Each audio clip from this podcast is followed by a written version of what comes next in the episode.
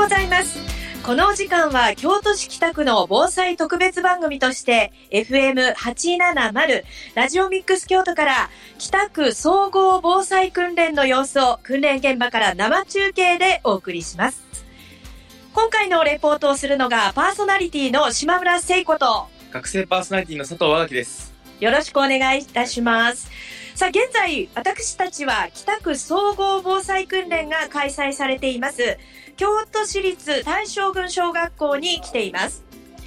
本日は8時30分から、花折れ断層を震源とするマグニチュード7.5の地震により、北区の一部地域で震度7、その他の広い範囲で震度6強を記録し、区内各所において被害が発生していると想定して実施されています。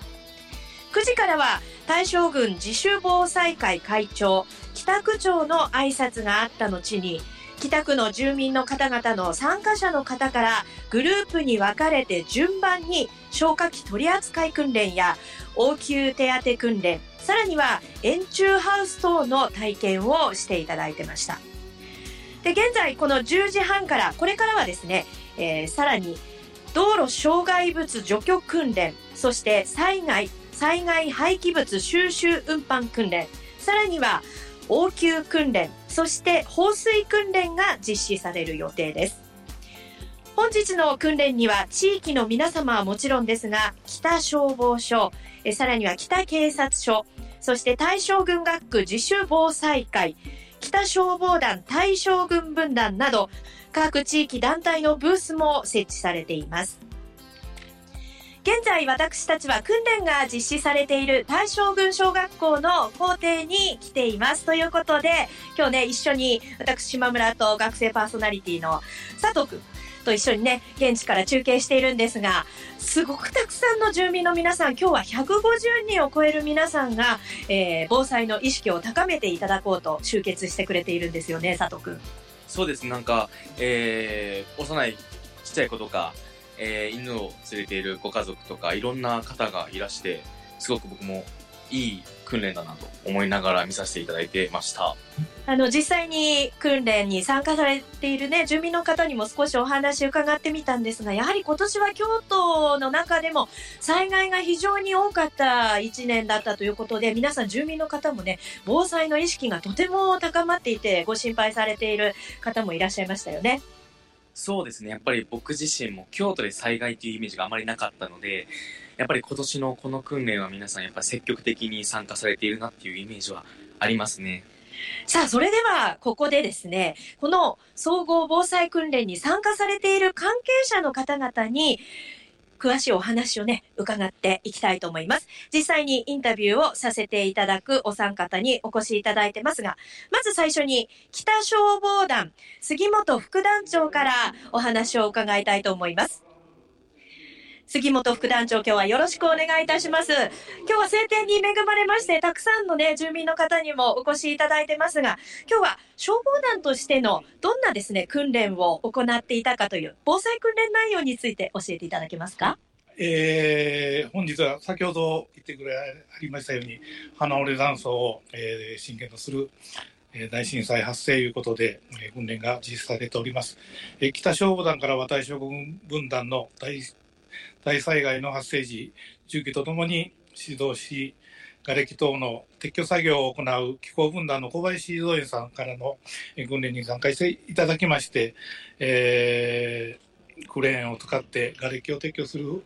など、等々、えー頑張っております。えー大正軍分団の方も、えー消火活動をすぐするようにと訓練を今から、これから間もなく始まると思いますけど、あ行います。ありがとうございます。そしてね、ぜひ、えー杉本副団長からは、地域住民の皆さんに、この災害に対する呼びかけですね、意識アップしていただくための呼びかけをぜひともしていただけますでしょうか。えー最初に北区長がお話ししたように、えー本年度は大阪北部震災など西日本の豪雨、そしてまだ台風21号などの自然災害の恐ろしさを、えー痛感する年でもありましたし、それを皆さんも、えー思い起こして、え区民の皆にも訓練を通じて防災への関心を高めてもらい、えーさらなる災害に対して構えを行っていたいいっていただきたいと思っております。えー北消防団といたしましては、このような訓練えの日々訓練を通じて災害対応力を向上を図っていきたいと思っております。えー今日もあの小学の障害者の方も参加してるんですけど、私も障害者の団体のちょっと役をしてるもんで、えーいつも話出るんですけど、障害者がこの訓練に際しまして、なかなか出にくいっていうのも事実あるんです。それを障害者の、まあ、ご近所の方、あの横のつながり作っていただいて、障害者の方もこの訓練に参加していただいいただいたらいいかなとは思っております。それが願いでございます。みんなでこう助け合いながら防災意識も高めていただける貴重な機会、本当にありがとうございます。ありがとうございます。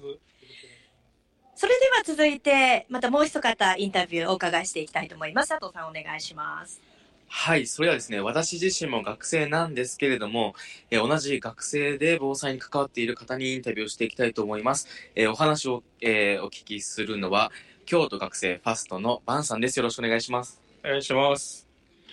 それでですね、えっと、そもそも、えっと、そのファストっていうのは普段どのような活動をされているんですか？そうですね、えっ、と、日常から、あの、地域の公園であったり、いろんなあの場所をお借りしてですね、地域の方に防災意識を、えーしてもらうようなイベントをを企画したり、えー実践したりっていうのを僕たちがやらせていただいてます。で、やっぱり僕も学生をやっているというか学生なんですけれども、なかなか学生で防災に対する意識っていうものが、なかなかこう持つ機会っていうのがないかもしれないんですが、バンさんはなんでそもそもこのファーストに参加しようと思われたんですかね？そうですね、僕自身は、まあ、去年から参加させていただいてるんですけど、今年僕自身も大阪で、えー、震度6の地震を経験してですね、えーよりその身近な防災の大切さっていうのを感じたので、えー今回も参加させていただきました。なるほど、多分そういう方は今日たくさん来られていると思うんですけれども、今日の、えー訓練参加の内容っていうのはどういったものになってますか？えー、と今日はですね、えーと身近な防災を一番のコンセプトに挙げてますので、僕らはその新聞紙でできるスリーパー、新聞紙スリーパーっていうのをお作らす作らしあの作っていただく体験っていうのを、はい、やりました。はい。なるほど。まあ今のところ開始からだいたい2時間ほど経過したと思うんですけれども、防災訓練の感想などあればよろしくお願いします。そうですね、やっぱり、えー皆さん地震とか災害が最近多いので、最近のその皆さんの地域防災意識っていうのが上がっているなっていうのは、その体験とかブースを見ても非常に感じました。はい。最後にですね、なんか学生がより、えー防災に関心を持つためにはどうしていったらいいかなというものがあれば、あればでいいんですが、何かありますかね？そうですね、まあえーそういう日頃からその大きな日本っていうのは大きい地震がよくするのでそういうものを意識しながら家族を守るでも友達を守るでもいいですしそういう小さな気持ちがやっぱ大切かなっていうこうイベント参加していただく分には思います。はい、はい、ありがとうございました。お話聞いて聞かせていただいたのは、京都学生ファーストのバンさんでした。じゃあ、続けてもう一方聞いていきたいと思います。やはり、えー今年は大阪などでも、えー大きな地震があり、皆さん地震にはとても、えー気になっているところでと、ところだとあると思いますので、次はすみません、都安心住まいセンターの田中さんにお話を聞いていきたいと思います。よろしくお願いします。お願いします。まずですね、やっぱり住宅がやっぱ皆さん気になると思うんですけれども、住宅の、えー地震対策っていうのはどういったものがあるんですかね？そうですね。あのー防災訓練とかって地震が起きた後の対策をされてるんですけど、地震が起きる前に住宅の、まあ、耐震化をすることで、まあ、あのー減災ですね。あの、被害を出さないようにするっていうことが、あの、まあ、地震の耐震、あって、お家の耐震化になってるのかなと思うんですけれども、まあ、あのーお家をね、えー耐震を診断して、まあ、どれだけ家が強いか弱いかっていうのをまず見極めてもらってですね、まあそこからあの自分のお家をどう耐震化していくかっていうのを考えてほしいなとは思いますね。なるほど。まず、地震が起きた後の対策ではなく、起きる前にどのように、えーその地震に対して、えー対応できるかということがポイントになってくるということだったんですけども、じゃあ、その耐震対策のポイントなど、この、こういうことをしたらいいんじゃないか、などがあれば、えっ、と、教えていただけますか？はい、そうですね。あの皆さんよく考えておられるとは思うんですが、あの重たい屋根を軽くすることで地震に強くなったり、まあ、あのシロアリに食べられた柱を直すことで地震に強くなったりなるんですね。あのまあ、そういった部分お金がかかるんですけれどもやっぱりしてもらうことで命を守るっていうのが大事かなと思います。であのもっと手軽なところでは家具を固定してもらったりすることも大事かなと思います。はい。まあそういったいろんな対策をしながら皆さん自身にはぜひ備えていただきたいなと思いました。話を聞かせていただいたのは、宮古安心住まいセンターの田中さんでした。ありがとうございました。Então. さあ、お話伺いましたインタビューの皆さんでしたが、北消防団杉本副団長からはね、消防団としてのえ防災訓練内容、あと地域に呼びかけたいことを教えていただき、さらには京都学生ファーストの、えー、皆さんということでね、代表のバンさんにもお話、今日の感想等々もいただきました。さらには都安心住まいセンターの田中さんからは、住宅の地震対策についてポイントも教えていただきました。ありがとうございます。さあ、お送りしています。特別番組ですが、北区の総合防災訓練会場、えー、今おりますのが私ども、京都市立大正郡小学校からお届けをしております。非常にね、あのたくさんの皆さんが、住民の方々がご参加されていて、防災意識も高まる素晴らしいイベントになっています。で、こちらの防災訓練なんですが、本日正午までの予定となっております。で、この後11時頃からはですね、体育館にて消防失礼しました。避難所の訓練も行われるということです。えこれを機会にですね、ぜひとも防災についてご家族で話し合い、意識を高めていただき、お近くの方はですね、ぜひともまたお越しいただいて、まだ正午まで行っていますのでね、来ていただければというふうに思います。非常にね、あのー、身のあると言いましょうか、勉強のできる内容になっていますよね、佐藤さん。そうですね、すごくその、えー、見ているだけでもいろんな訓練が体験できるものがありましあありましたし、とても来るだけで、えー、充実できるそんな訓練だったのではないかなと思いました。はい。さにですね、この後の情報をもう一度お伝えしておきたいと思います。近隣の方はね、ぜひ正午まで開催されているということなので、お越しいただきたいと思いますが、えー、現在10時半からですね、道路障害物除去訓練、さらには災害廃棄物収集運搬訓練、応急給水訓練、さらには放水訓練も予定されています。そして11時頃からはですね、えー、避難所運営の各班及び地域別のグループに分かれまして、想定訓練の方も行われます。あの、私どものですね、FM870 も、先ほど住民の方からもたくさんご質問をいただいたんですが、災害時の避難所の案内ですとかね、あと、停電の帰宅の情報、こういったものをちゃんと流してくれているんですかというご質問たくさんいただきました。ありがとうございます。もちろん普段は通常番組を流していますが、その合間に